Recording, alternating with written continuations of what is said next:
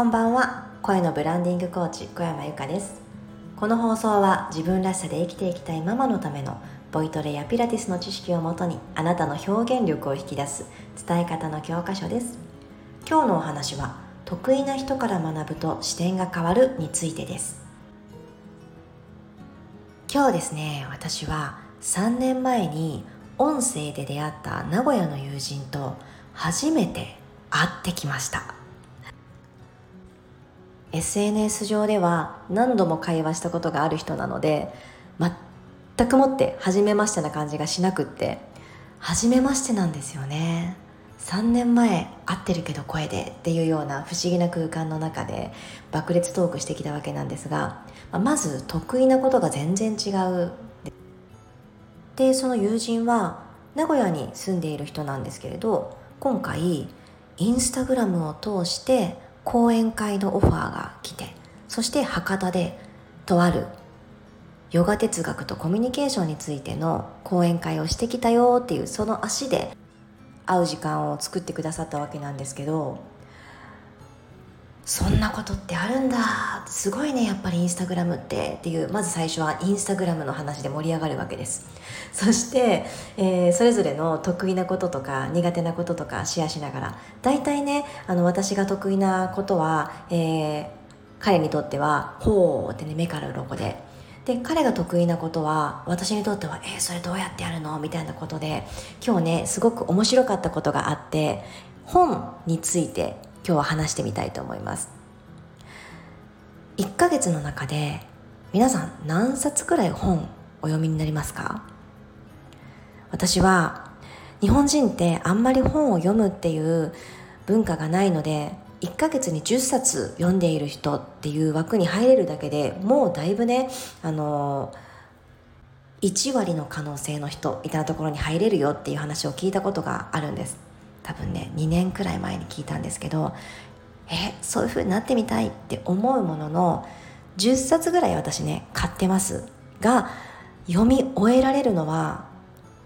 3冊あるかなくらいなんですね。途中なんですよね全部。だけどまた読みたい本ができて買っちゃうっていうサイクルなんですがその友人はね余裕で10冊ぐらい読んでるんです。しかも小説とかではなくてわりかしこの難しいと言われるビジネス書の類読み物ですね。ほんと活字っていう感じのものをもうとにかくとにかく読んでいるんですよ。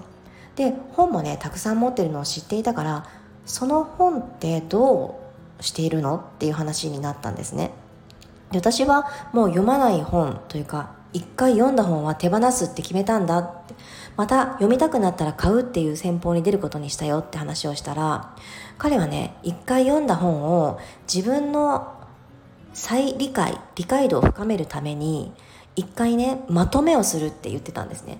でもね昔は付箋を貼ってここもう一回読み返したいなって付箋をいっぱい貼ってたんですって。それねまさに今の私。今の私付箋貼って読む人なんですね。だけどやっぱねもう一回その付箋のページを読もうと思って開かないんだよねっていう話をしてくれて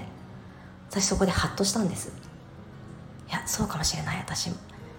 また読み返したいからここに付箋って思っているけれども頭の中心の中にストックされていないから何のところに金銭が触れて何で付箋貼ったのかまだ覚えてないんですよ。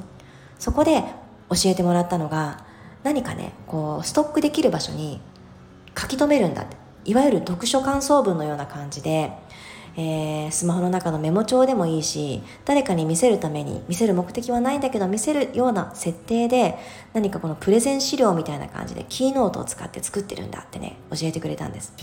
私ねちょっとキーノートは上手に使いこなせないのであそれいいなと思って私はキャンバを使ってそれをやってみようって、ね、思ったんです。それをすることによってもう一度活字にして自分の目で見てあげられるのでまた誰かにしっかり伝えたいなって思ったタイミングでそれがねもう資料として使えちゃうっていうメリットもあるんだなっていうことをね今日は学びました、まあ、そんなこんなで私は本当に友人に恵まれていて何かお互いに得意なところをシェアし合って学び合って結果久しぶりとか今日だったらね「はじめましてだけどはじめましてじゃないよね」みたいなところから始まり互いに何か得て「バイバイまたね必ずまた会おうね」って言って別れていくんですね。こんな関係ほんと最高だなって思います。皆さんもぜひ